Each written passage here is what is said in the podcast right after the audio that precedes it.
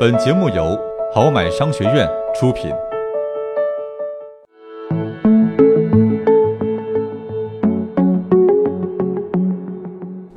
欢迎收听今天的绩点经济学，我是好买哥。我是瑞比。高兴了买买买，不高兴了也要买买买。冷静下来的你有没有反思一下，这种因为情绪原因而购物了的习惯是怎么形成的呢？来听听经济专家是如何分析的。拿买东西这个事情来说，在你第一次因为情绪失控而选择购物来解决的时候，你就会陷入到自我羊群效应中，然后产生情绪层叠。嗯，啥叫自我羊群效应和情绪层叠呢？简单来说啊，如果你在情绪作用之下决定做一件事情，虽然情绪是暂时的，但是你做的事情呢却被自己记忆了下来。而以后如果再有类似情绪发生的时候，你就会模仿自己之前所做的事情，这就叫做自我羊群效应。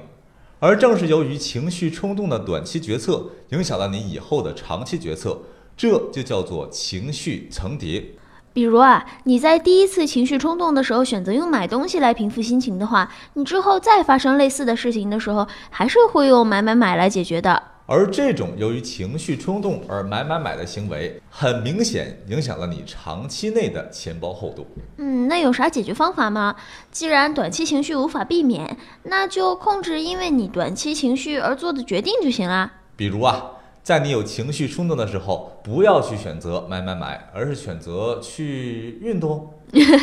对的，没有开玩笑。早在一九八七年，心理学家就发现，运动其实是可以缓解不良情绪的。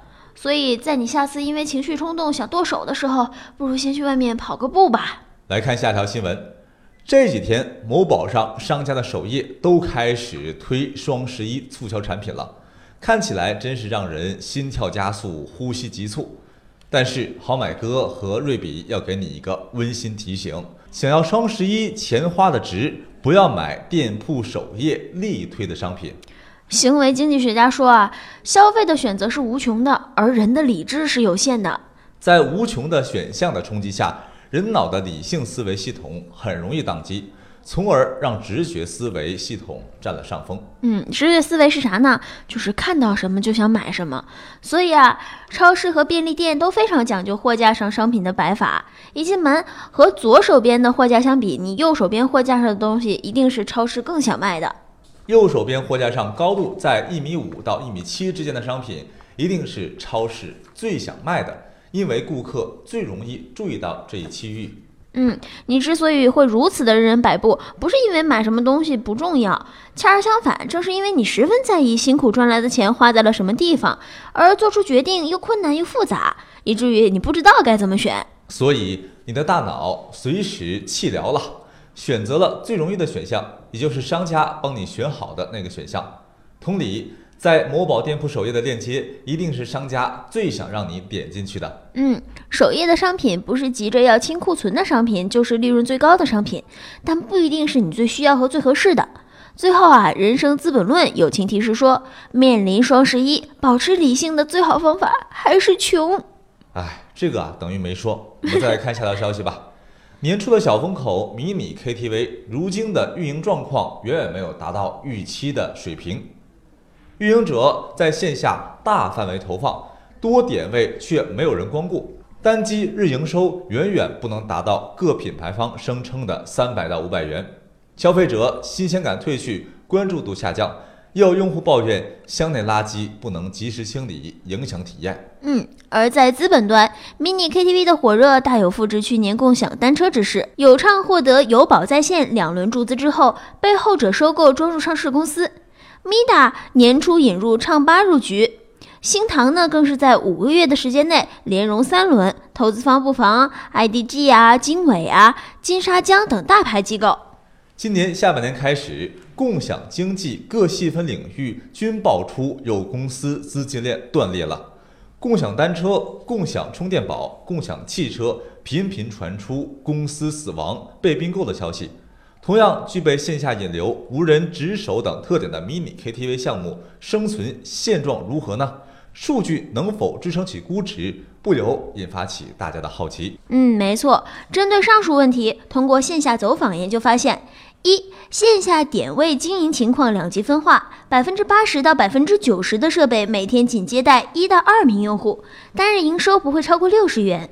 二、商业地产挤压运营商利润空间，部分消费者占坑不消费、乱丢垃圾，是运营商面对的主要问题。三、迷你 KTV 品牌商通过销售设备的方式规避风险，维持短期的营收，利润受商场挤压，消费者素质低。在资本疯狂布局迷你 KTV，一定程度上是看中了公司在设备投放后获得的持续性收益能力。而迷你 KTV 设备并不具备很高的门槛，做机器生产、销售一锤子买卖，恐怕很难撑起多轮融资方期许的估值。嗯，受形势所迫，品牌商纷纷由运营方转做设备销售，通过将风险转嫁给不理性的合作方，在短期内维持项目的盈利情况。是长期来看，行业窘境并不会因为这样而解决。等到下游的运营商逐渐冷静，购机热潮退去之后，点位难以盈利，消费者素质低等问题，仍旧摆在这些数亿估值的小独角兽面前。老板下了命令，明早就要出方案，今晚加班已经无法避免。